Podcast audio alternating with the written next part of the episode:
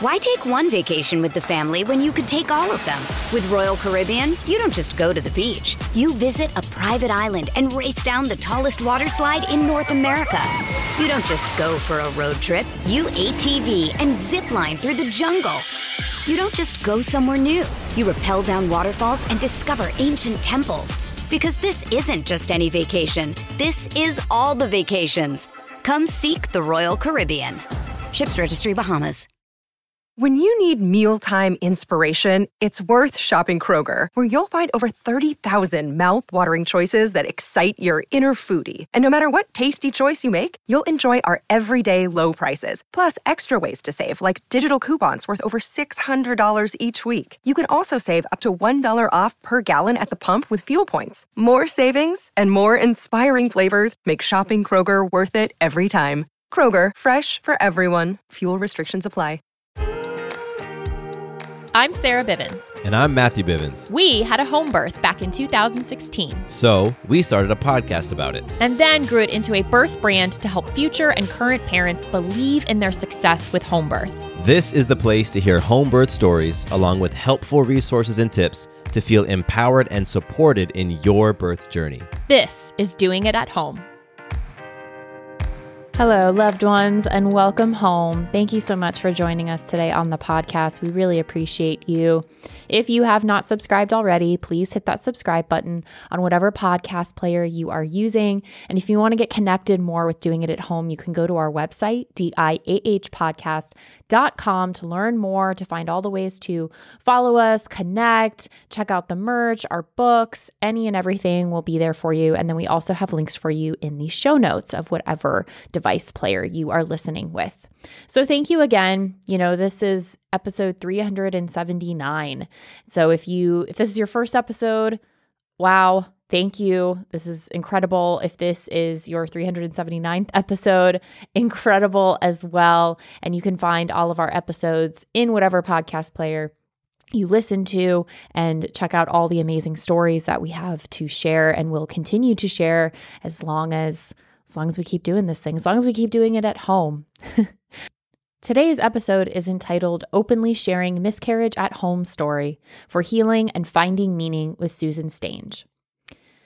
Our guest, Susan, examples what the process looks like of sharing some of your deepest pains to process, to heal, and to find meaning in our experiences.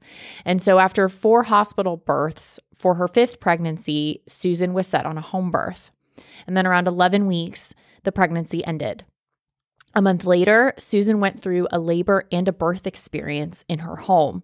So she walks us through her process, the ups, the downs, what's been helping in the healing journey, and how she's been connecting with others, and how her transparent and open sharing of her experience in her various platforms, you know, primarily on social media, how there's been a lot of outreach and great connections and great opportunities to share other stories and to have people feel more heard and seen and understood when it comes to this experience, when it comes to pregnancy loss and miscarriage. And we're very personally grateful that we're able to share stories like this and bring awareness to experiences like this, to normalize it, to open the box of it, so to speak, and allow women to share their journeys in a really open way and one that can be about healing and and connecting with others and and to just share. This is what we're all about here is sharing the stories. So thank you so much to susan for her deep candor and transparency and vulnerability in her sharing. Quick word from our sponsor and then we'll hear susan's story Why take one vacation with the family when you could take all of them? With Royal Caribbean, you don't just go to the beach. You visit a private island and race down the tallest water slide in North America. You don't just go for a road trip. You ATV and zip line through the jungle. You don't just go somewhere new. You rappel down waterfalls and discover ancient temples. Because this isn't just any vacation. This is all the vacations. Come seek the Royal Caribbean. Ships Registry Bahamas.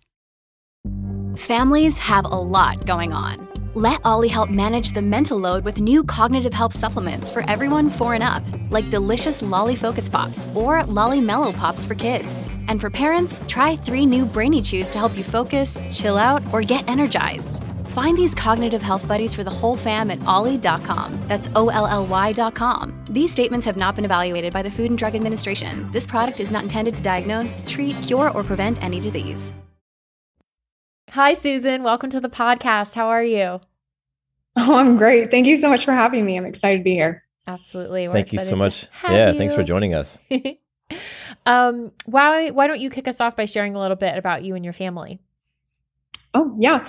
Um, so my name is Susan. I live in Arizona. We moved from Utah about just right at the beginning of COVID.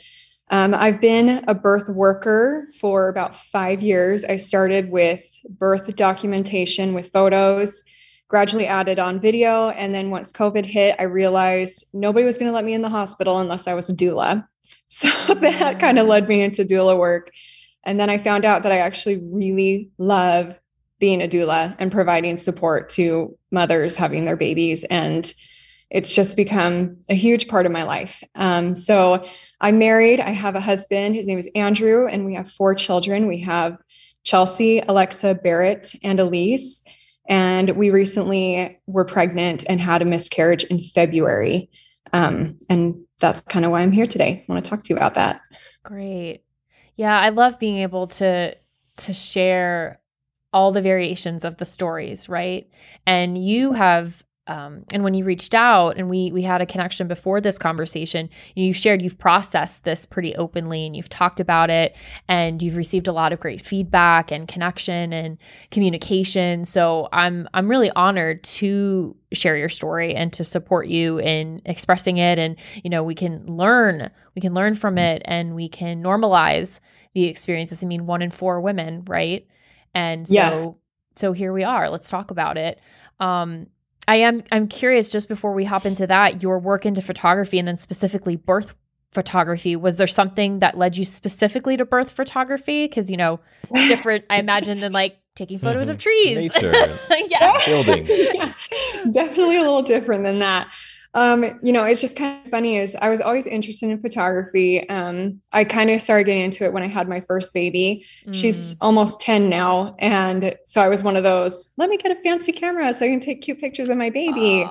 Um, I did that for years. And then I'm actually an elementary education uh, graduate. And every six years, you have to prove basically that you've continued your education to renew your license. Mm. So um, I decided to take a photography course. And as soon as I took that course, it kind of just opened up my eyes a lot mm. to what I can do. And one of our assignments was, excuse me, it was narrative, which is storytelling. And I had seen people do birth photography before, and I thought, oh, how cool would it be if I could go to somebody's birth and that could be the assignment that I hand in? And I had one friend who was pregnant. Unfortunately, she wasn't going to be having her baby until after the assignment, but I still asked her, you know, hey, if it's a convenient day for me, would you mind if I came and took pictures at your birth? And she said, Oh, absolutely. So she went into labor on a Sunday, and that was a convenient day for me. So I went to her birth, and hers was actually a hospital birth. Um, and it was, but she did it unmedicated, and it was just glorious. Mm it was wow. so incredible and beautiful. And I walked out of the hospital and just knew that that's what I was going to be doing, that this was going to be kind of a lifetime calling for me. Mm. Um, and so from then, that did lead to more, and I had way more experiences with births in hospital and birthing centers at home. And then I became the doula and I learned all the things, and that led me to deciding on. So my first four babies were hospital births my miscarriage that I just had, that was a home birth. And it was a really, as miscarriages go, it's a, it was a really good experience. Mm. that sounds funny, I know, but that's how it was. Yeah. and so this most recent pregnancy, was it an, an, intended pregnancy? Were you surprised by it? Yeah, it was an intended pregnancy. Okay. I actually, um, I told my husband I am not committing to another baby and to another pregnancy unless you agree to support me in a home birth. Mm. and he, wow. so he agreed. And um, there's more to it than that. There, there was a little bit of, you know, there's kind of some difficulty sometimes with insurances. Mm-hmm. and financial things with birth. But Yes. um, there was one midwife who I knew I wanted. Her name is Nancy, and she's with Emergence Midwifery here. I knew I wanted her because I've worked with lots and I just knew her to be a really amazing person. So um, I reached out to her and she was not covered by insurance. And my husband, that was kind of hard for him just to think financially. But I wrote him this letter and told him how much I loved him and appreciated him through all of our years of marriage and support. And I told him, I really need your support right now, Mm. um, even though you may not understand this. And so I gave him a just praised him, asked him for support and love, gave him a big long list why I wanted the specific midwife I wanted. And he read the letter, he read the list, and he was on board ever since then. Wow. So yeah, he's he's kind of a really awesome guy. I kind of like him a lot. That's great. Yeah. That's of all the stories. I, I don't think I've heard a, a home birth conversation kind of like that. Writing a letter Mm. and just the Mhm. approach that you took. That's that's amazing. And um, with your husband, you know, he said he was on board. A- Mhm. After he was on board, and you all were kind of going through the process of preparing for the home birth, um, can you remember any things that were coming up for him about having the home birth? Since the the other four children were all hospital, and this one is, you know, of course, different now being at home. No, um, I think he really trusted me and he trusted my experience. I mean, I'd been to a slew of home births Yeah. and we all of our hospital births were really standard, is what I'll say. I'll say standard. Mhm. and so and my body knew what to do. And so he he had a lot of faith in me. And I mean, Wonderful. my letter was pretty good. Like, my letter and my list, they were pretty convincing. I can That's be very convincing when I want to be. That's amazing. So- So I'm seeing a template coming out of this that Oh, we share as a resource for those who feel the need to express their desire for home birth for per, for the, the particularly reluctant partners and family members. Um, I'm I'm curious. Had your work and and experience in the home birth world with your photography and doula work had that influenced you know your choice for a home birth or you know what put you in that space where you said if the only reason Mhm. I'll have another baby is if we can do it at home what what contributed to that Um, yes, absolutely. Mm. That is 100% what contributed to it. I never would have had a home birth had I not had the experience I had. I just noticed that um, births in homes were more powerful. Honestly, it's just what it felt like. They were more intimate. Mhm. I felt more connected with the people. And I loved that you got to pick your birth team. So you knew who exactly was going to be in your space and you got to hand select them. And I loved that. And I, and you know, honestly, the main thing I loved the very most was after you had your baby, you crawled into bed Yeah. and that, and you were done. Yeah. You didn't ever have to get in a car, not even once. Everybody came to you. Yeah. And so, and on it, that was the thing that I wanted the very most was I wanted my postpartum. Mhm. So yeah it's absolutely my experience with that. My first home birth was in March, right before COVID really got started. And that was very impressive to me, just how it all went down. And so, yes, the answer is short answer is yes. okay so what sort of resources or preparation or what sort of conversations were you having with your midwife and with Andrew um what what was that those early those early conversations early stage like in the pregnancy Um, I don't know. They just, I mean, I I built up a lot of information Okay. over my doula sure. experiencing and stuff. So that honestly, there wasn't a ton. Um, I mean, if you're wanting resources like you could read the hypnobirthing book, which is Mhm. awesome, or the Bradley method is awesome, you know, those things. Um, but other than that, like it really is just it was experience. okay Mm. yeah had you announced the pregnancy Yes. So I I am an open book. Mm. I very much wear my feelings on my sleeve. I tell things how I see them to be. And you know, it's really funny. Even before the miscarriage, I think somehow I knew it was going to happen. Mm. And uh, so in my head I thought you know, even if I do have a miscarriage, I would rather just tell people because a lot of moms, you know, they wait until they're 14 weeks, they get the first ultrasound, and there's nothing wrong with that. Um, so I guess I should clarify right now I am not everyone. I know not everyone is very comfortable with sharing the intimate details of their lives, and some people would feel more comfortable with um, keeping all of that very private. And that is really okay. Um, so, all, everything I say is from my own perspective and is my own story. Mm-hmm. And whatever anyone who is listening, whatever your story is, it doesn't make you wrong. So mm-hmm. you feel what you need to feel and you do what feels right to you. Mm-hmm. For me, mm-hmm. it made sense to share early because I thought if I do miscarry, then I will have a lot of support. And when people ask me if I'm feeling bad or what's going on, I don't have to say, well, I was pregnant, but now I'm not. Mm-hmm. I just have to say, I lost my baby. And then it's an immediate understanding. It doesn't take them off guard. It's just, it was just very easy. So I announced it early. Um, it also helps to announce it early in the birthing world because people are booking you months in advance. Mm-hmm. So you announce early on, and then people know, oh, she's not booking for these months. Mm-hmm. So I mean, that's part of it too. Can you can you describe the feeling that you said that you had? Just this feeling that that you might miscarry. You know, I don't really know, but there were just points throughout the entire experience where it was just,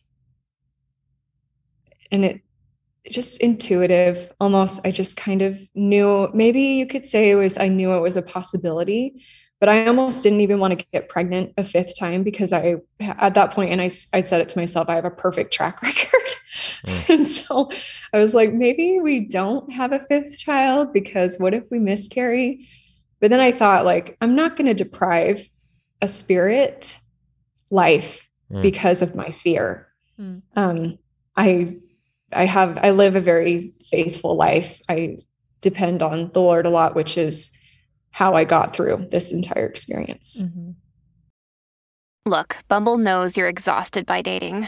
All the must not take yourself too seriously and 6 1 since that matters. And what do I even say other than hey?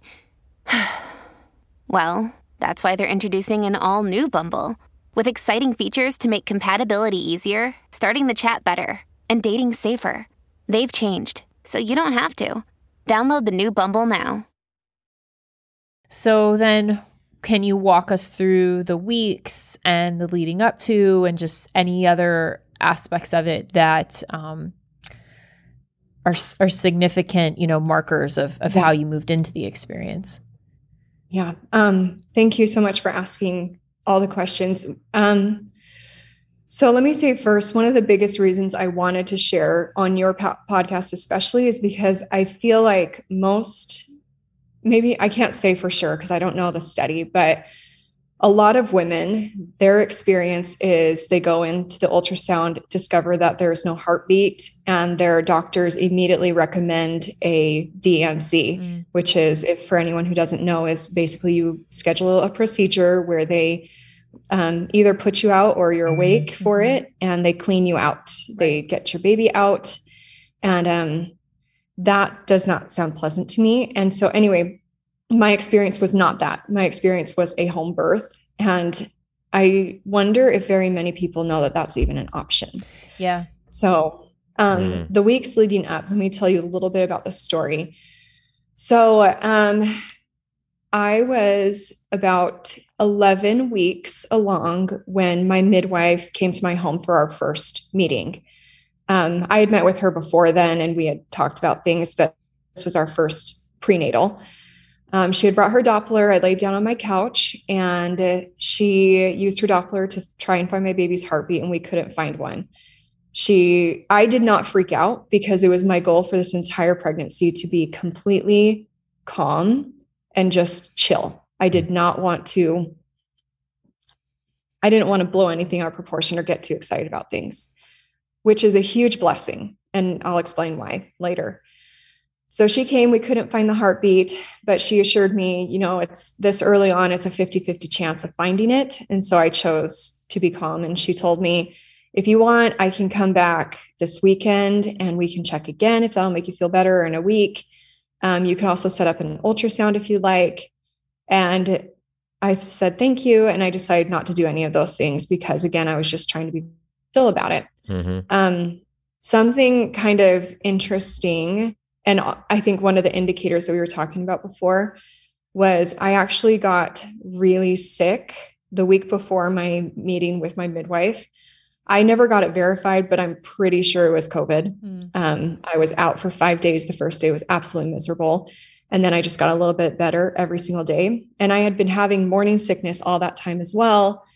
As soon as I got better from what I supposed to be COVID, I also was no longer morning sick. Okay. Mm, interesting. Um, so, um, to me, that means basically COVID killed my baby, which is really, um, in a weird way, like it's awful, but at the same time, it's comforting because I know some moms, it's just, you know, they question things like I read a post from another mom once that was, was it the bag of dog food mm. that I mm. lifted and carried? Was it this? Yeah. Was it this? Um, but in the end, for me, I'm not really angry. We get sick. It happens sometimes. Miscarriages happen and they're so painful. Um, and unfortunately, that's just a part of life. Um, and just for interested persons, I I was vaccinated, and I I still lost my baby. I still got sick, and it. I mean, it just can happen to anybody, and it's yeah. just really stinky. Mm. it's really not good. In any case, um, so I didn't have any suspicions exactly. I did kind of wonder, oh, that's odd. I was having morning sickness and now, okay, I guess I'm done. But um, my next meeting with my midwife um, was about a month later. And it, it was on a Wednesday, but on Saturday, I woke up in the morning and I had some bloody show. So I I meant I text messaged my doula and I asked her, this is normal, right? Just getting some validation. Mm-hmm. And she said, well, you know, what it, what color is it? And if it's and I said, well, it's kind of brown, which suggests that it's just old blood, so it's mm-hmm. probably okay. Um, and so I tried to remain calm throughout the day, but every time I would go to the bathroom, I would notice more. Um, I talked to my midwife and they asked me, you know, if I'd had any cramping, and I told them no. Um, I laid down at one point during the day and listened to um, Christian hypnobirthing. It's a really great app. I really liked it. Um, it just kind of helped me get into the right headspace of faith and rather than fear. Mm. towards the end of the end of the day, I began to feel cramping, and I was really quite concerned. Um, I was praying. I had my husband give me a blessing, and he ha- he has this priesthood authority in our church, and so he I had him give me a blessing.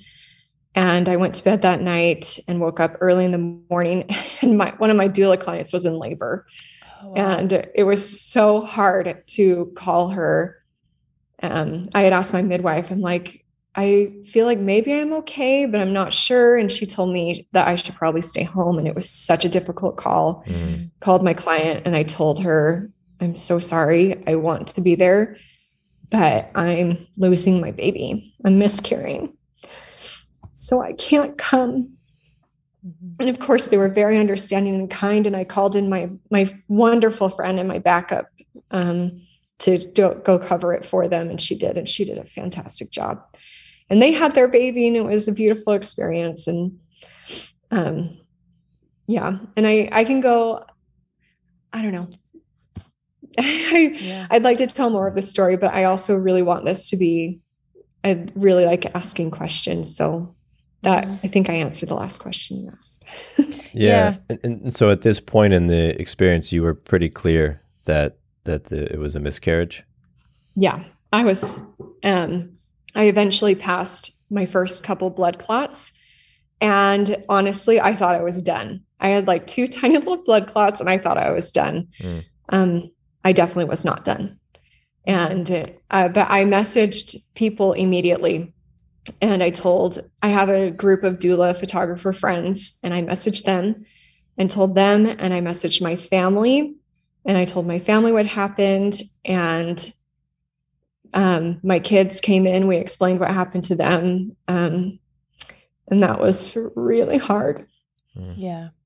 And they were so loving and reacted in so many different ways that were just indicative of their personalities. I thought was so interesting. Mm-hmm. Um, And honestly, in that moment, I felt so much peace and I felt so much gratitude and calm.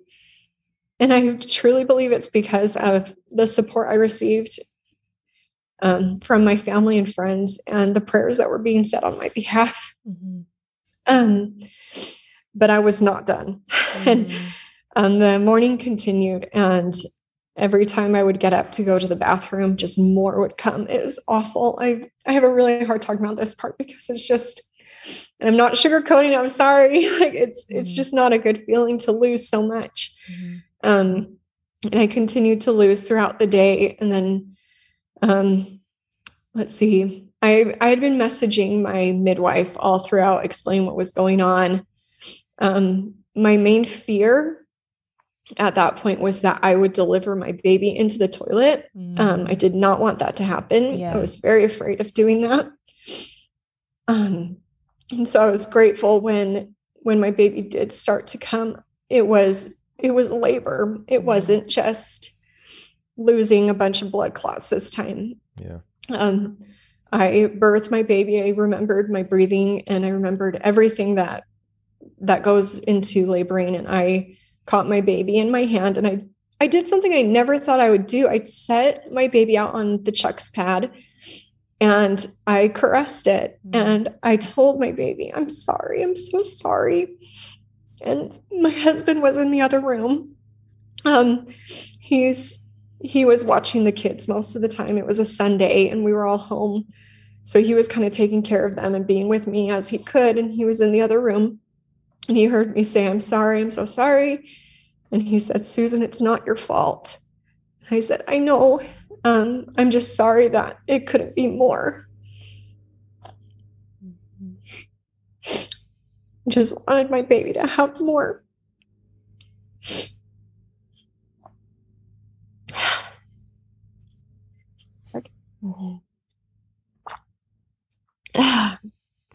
Okay. Um, so after I passed my baby, um, more time passed. My husband stayed with the kids downstairs mostly. And my youngest came upstairs. And at one point, I went to the bathroom and I was feeling very lightheaded. And because I wasn't totally done even after I delivered my baby. Mm. And I was feeling very lightheaded. I got up and went to the bathroom. And when I came back, I practically tripped over to my bed and the chucks pad that was on my bed was gone. And I said, Elise, where bring back my chucks pad. I knew she had it. But um, I knelt down next to my bed and I thought to myself, I think I should lay down. And the next second I opened my eyes and I was looking at the underside of my bed. So I had passed out. Mm. Um, and I had I given myself this rug burn, which was really irritating after that because every time I cried, I would rub my eyes and it would get into my rug burn. Was like, this is really irritating. but um, I called my my midwife after that, and she came to my home. She's a certified nurse midwife, which means she give IVs and things. So she brought me some fluids.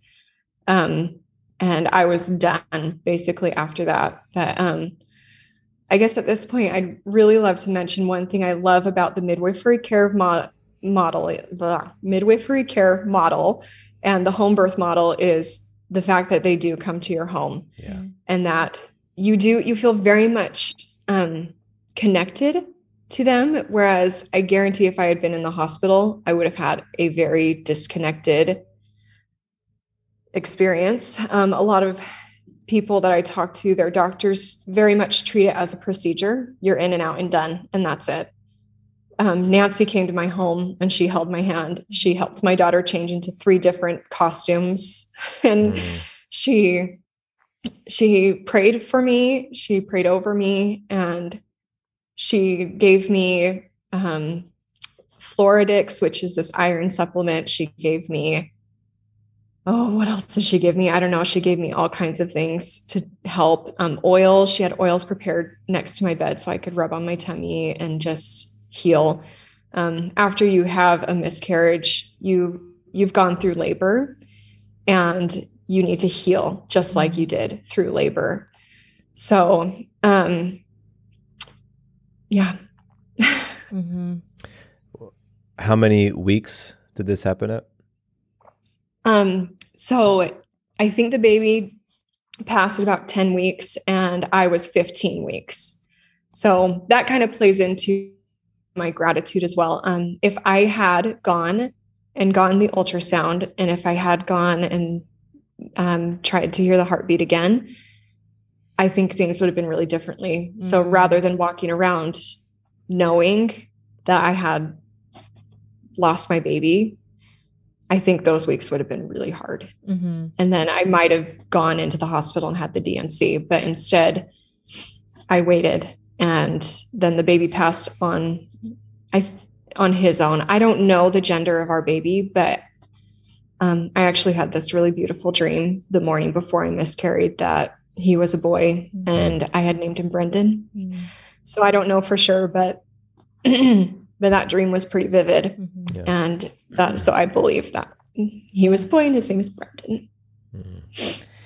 And your your children when they came in and you all kind of connected there and explained the age range of your children is what about 10 to 3 yes. And so you mentioned you know some of the responses and interpretations and understandings of it you know mm-hmm. fitting the, of their their personalities and i imagine their ages too. Um, yes. is there just any more about that that you could share whether it's um because i've been curious about that as well you know, in a in a miscarriage of family with siblings and their mm-hmm. ages, mm-hmm. what what that kind of receptivity is like, or even in the weeks since, you know, in the months since, yeah. um, how that yeah. has processed. Mm-hmm. So my oldest daughter, like I said, she's almost 10. Her response, um, she cried and then wanted some time alone. Mm. So she went to her room for a little while and she cried on her own. My second daughter is going to be eight soon um, she cried and immediately ran to me and wanted to hug me. And she sat with me and cried with me. Um, my son came upstairs. He heard secondhand from the girls and he said, Mom, did your baby die? Mm. And I said, Yeah, but the baby's gone. He's like, Oh, I'm so sorry, mom. Mm. And then that was basically it. Mm-hmm. And he's he's six. And so it none of what anything my family did was hurtful at all. Yeah. Um, it was all to be expected for their ages. And, yeah. and then my three year old came, came up and said, Mommy, your baby died? I said, Yes, mommy's baby is gone. And she said, I sorry, mommy. Mm. And then that was it. Yeah. Um, the interesting thing was, so they were sad for a while, but they kind of continued. And by the end of the day, my oldest said, I thought we'd be sad about that a lot longer. oh, wow. and I, Kids. And I just yeah. kind of laughed and I said, you know, it's it's going to be like that, Chelsea. Mm-hmm. Um, mm-hmm. there are going to be some days where we're feeling really good and things are totally fine, and there are going to be some days that are not good. And mom's going to be really sad, and mom's going to cry, and that's okay, and that's normal. And I've really found that to be true. Mm-hmm. Um, the kids, the kids are doing great. Um, it's very different. You know, they're younger; they don't really mm-hmm. understand um, even my husband, he's handled it very differently than I have. And I think that's something really important to say is first of all, every hand everyone handles miscarriage differently. No way is really wrong. Mm-hmm. And it, it's um it's okay if your husband is not handling it the same way that you are. And it doesn't mean he doesn't care. It doesn't mean that it doesn't matter to him. It just it just is the way it is. And like my husband he's he didn't really cry. Mm. he's not really a crier anyway. And him it was just like he was disappointed and he's really sad and he's sad for me. But he didn't really connect in the same way. Mm. like and that's that is totally okay. Do i wish sometimes that he had been more of that man that would be like that? Yeah kind of but that's not who he is and that's okay. Mm-hmm. and, and have you all had conversations since then? Like what have those conversations been like? Well not really with the kids. Like sometimes they'll ask about it and we'll just kind of talk about how things went very in an educational way. Mm. um, but my husband and i actually after i listened to your episode i cannot remember the mother's name but she was from brazil and it was her stillbirth story. I thought I was ready for it and I was not. Mm. It was an incredible, beautiful experience. And I'm glad I listened to it. But for my emotional state, I was not ready. Yeah. And it kind of wrecked me for the day. And I so hope that if she's listening, she doesn't take this the wrong way because it was beautiful. And I don't want to invalidate your experience. So that's just take it in that way. In any case, I was pretty wrecked and I called up my husband and we had a really great conversation. He kind of, excuse me, he kind of reminded me um, just how much I was loved. He reminded me how much God loved me and that he has a plan for each of us. And um, that's honestly been like I said, it's been the thing that's gotten me through, but also finding meaning in mm-hmm. this experience. And I think that goes for any trial that anybody has. I think of the book Man's Search for Meaning. Mm-hmm. Um, yep. You can go through terrible, awful things and still come out stronger on the other side if you cease to fa- be a victim and cease to suffer and find purpose and meaning in your experience. For me, that has been sharing my story and that has been being vulnerable and open opening up and telling people my experience because this happens in you know, one out of every 4 women we lose babies and it's not talked about very often. Yeah.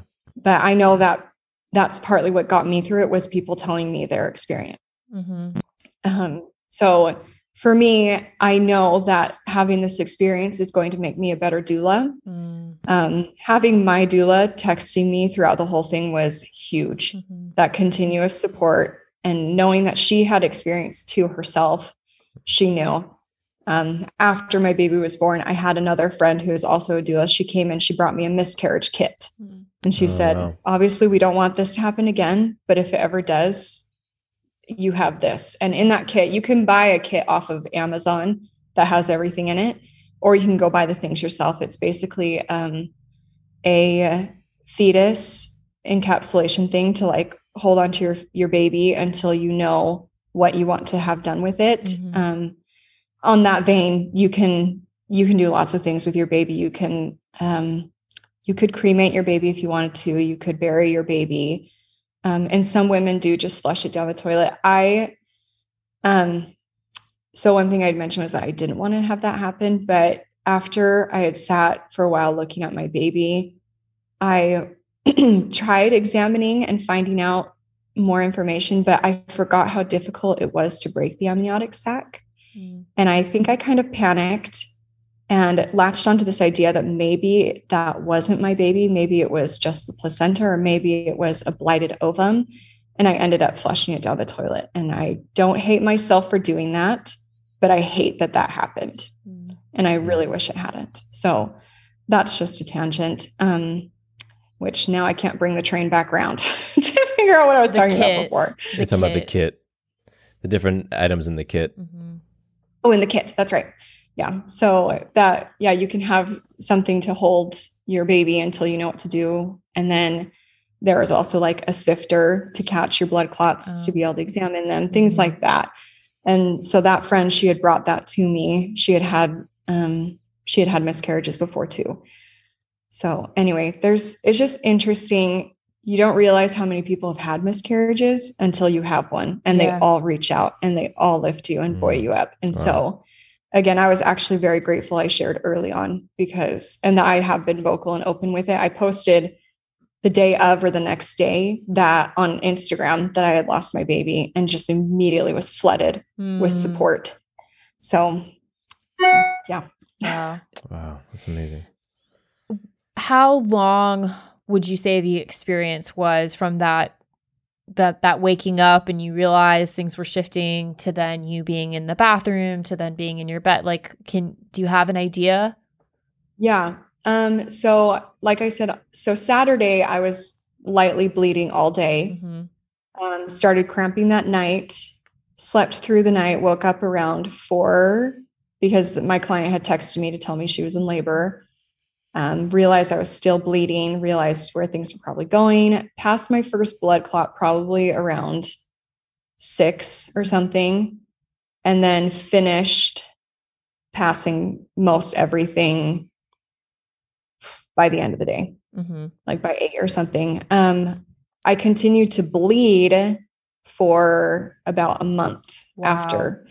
Um, so, which that got really old. Mhm. Got, got really tired of doing that. And that's, I would say, the hardest part of this miscarriage really is the hormones and the postpartum. Um, one of the hardest things for me was um, not getting the postpartum that I wanted and having to experience the postpartum without a baby yeah.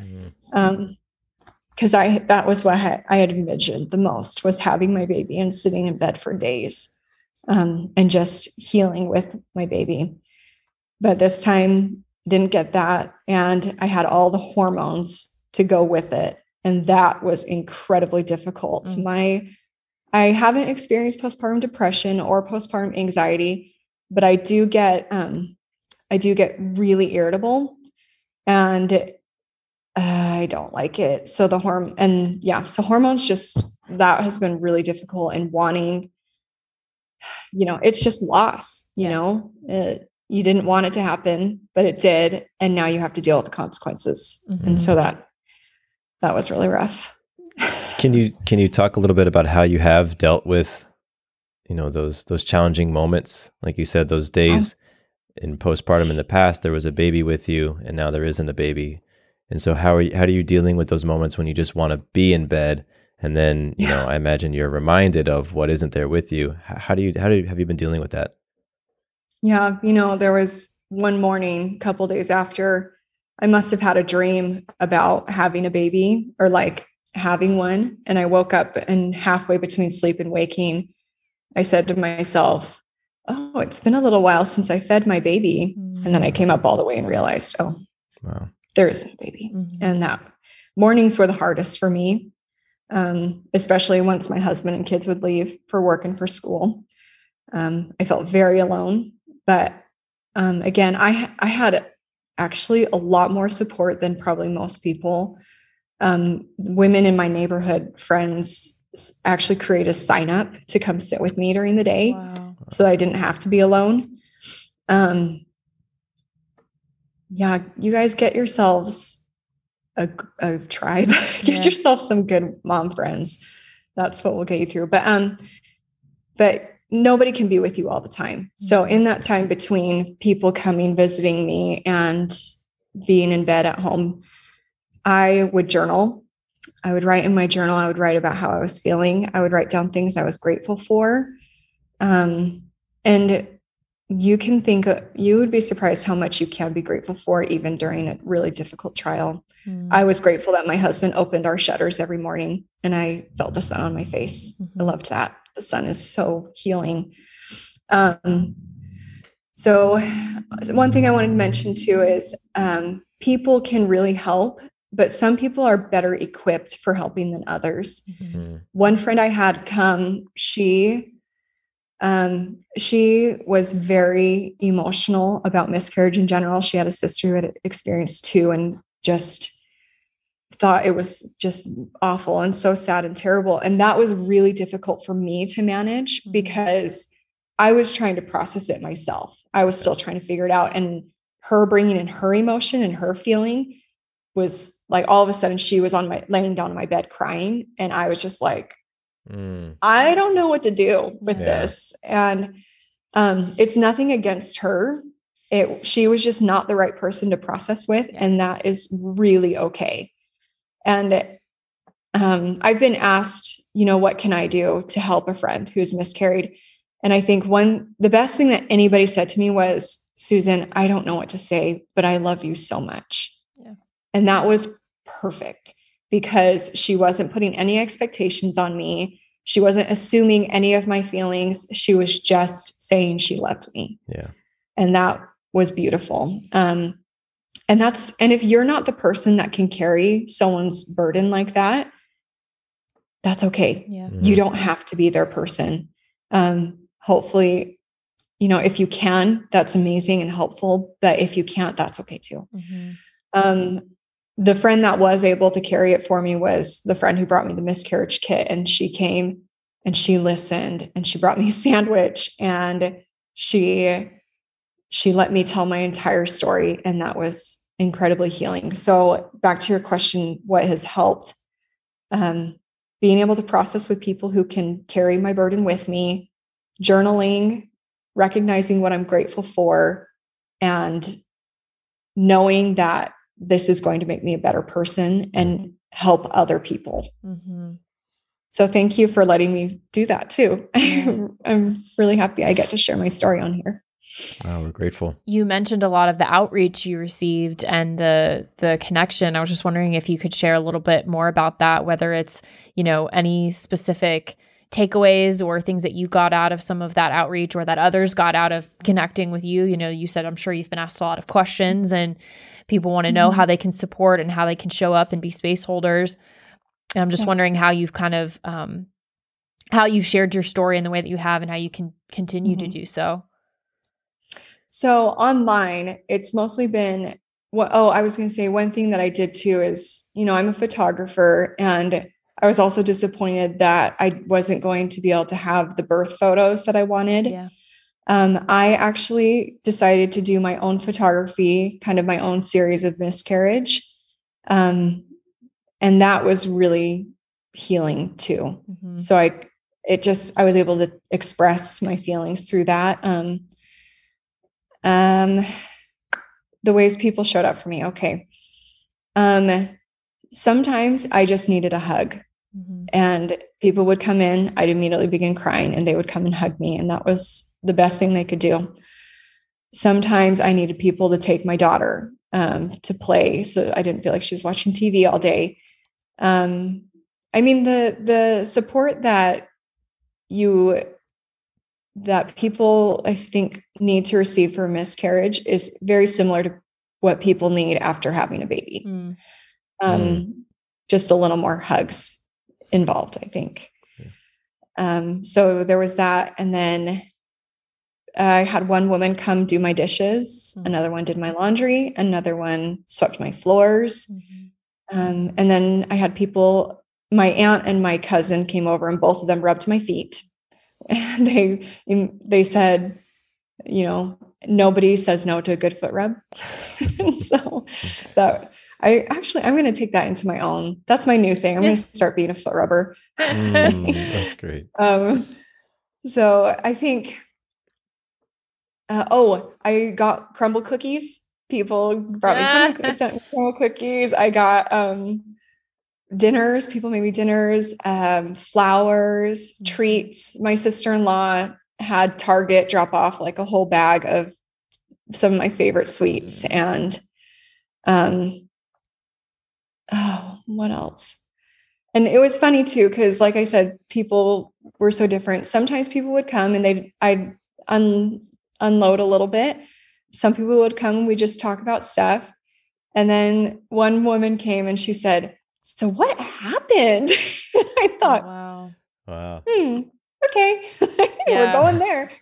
Um, and I mean, people are gonna be like that, and that's okay yeah. too. Like um, I'm not going to hold it against her because, and she actually had had a miscarriage too. So I was interested. I thought, oh, okay, that's just who you are and that's okay. Yeah. and so and I was at the point where I could explain that. But I think if you are not at that point and somebody asks you that, it is totally okay for you to say, you know, I don't really want to talk yeah. about this. Mm-hmm.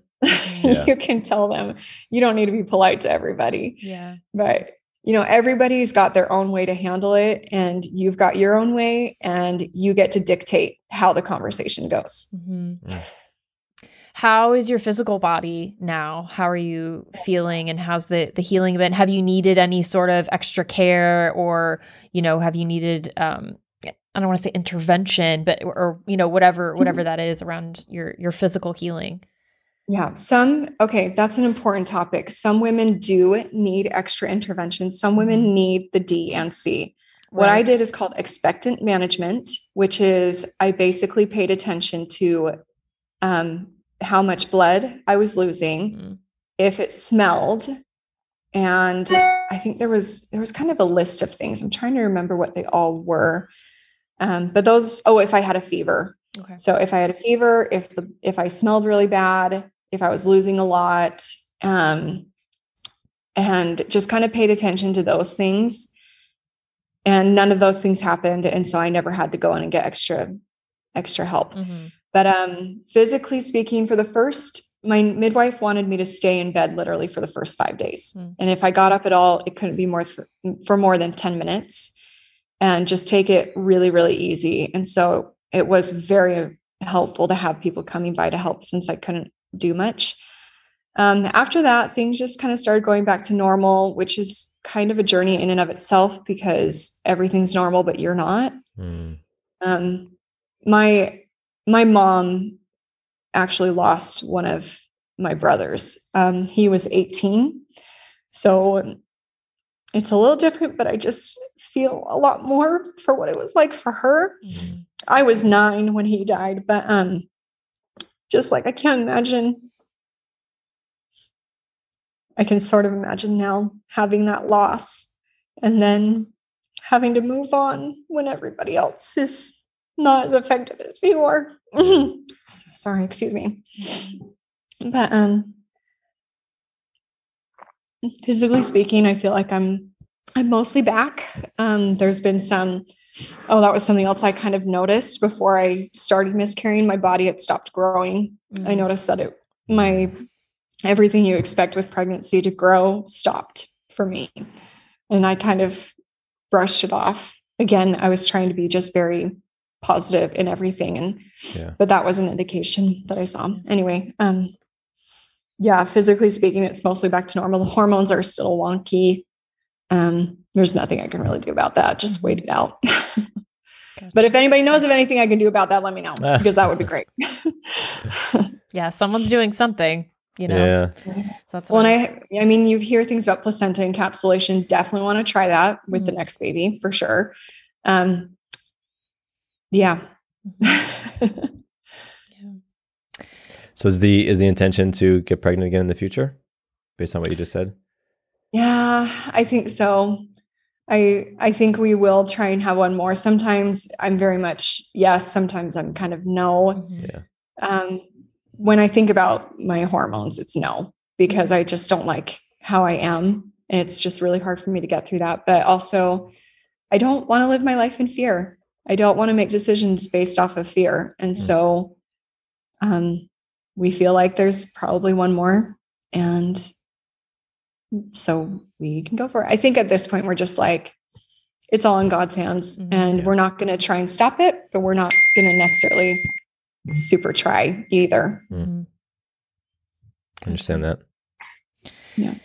We'll continue to hold the space for you for your healing and your family and as it continues to to evolve and you you grow in love together. I'm so grateful to you for sharing your story, for continuing to do it like you are. I mean, even beyond this space, I know you're sharing it in your platforms and your spaces and just so much that can be learned, so much that can be um, connected on you know th- this human level that we can we can connect and have compassion for for one another and we can empathize and, and share our experiences i'm really grateful to have yours be a part of our our communities. And i want to include links to all the ways that people can find you to learn more about you and what you do in your work as well as you know what you're what you're embracing and taking on as far as this journey and how you are uh, presenting it and how you're documenting it and how you are um, showing all all sides of it you know the beautiful to the painful and, and everything in between.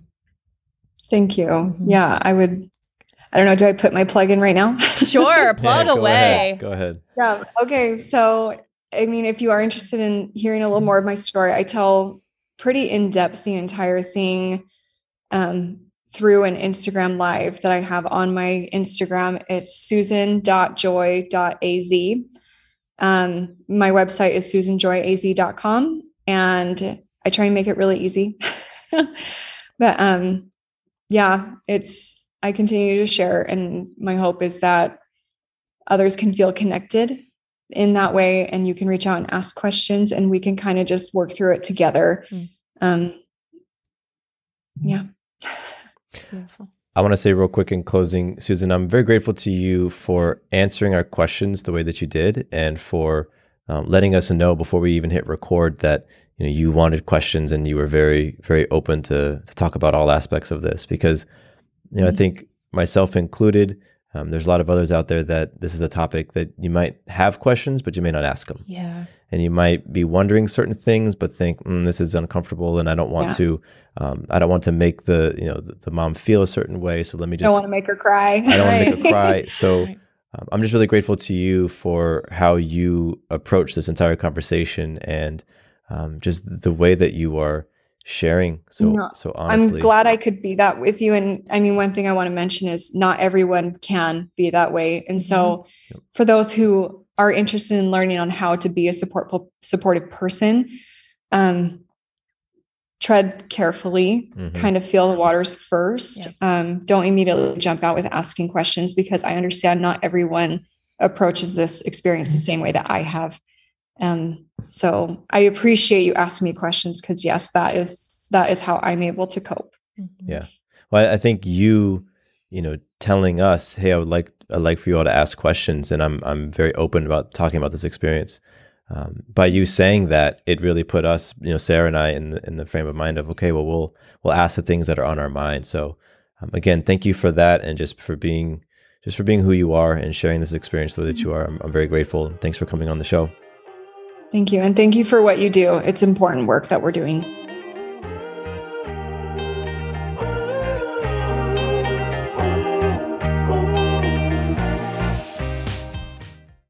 Quick note about the Doing It at Home podcast. Matthew and I are not doctors or medical professionals, and nothing we say should be taken as medical advice or opinion. If you have medical or health related questions, please take them to a trained professional. We're here simply to entertain you with stories and conversations about pregnancy, birth, and parenthood. Does your father know you're listening to this podcast? Well, when you're done, why don't you stop by and check out a show that is 100% dad approved Dadages. Hi there, I'm Chad Hagel. If you're looking for useful insights and practical advice you can actually apply to work, family, education, philanthropy, and just life in general, check out Dadages. That's D A D A G E S, wherever you listen to your podcasts.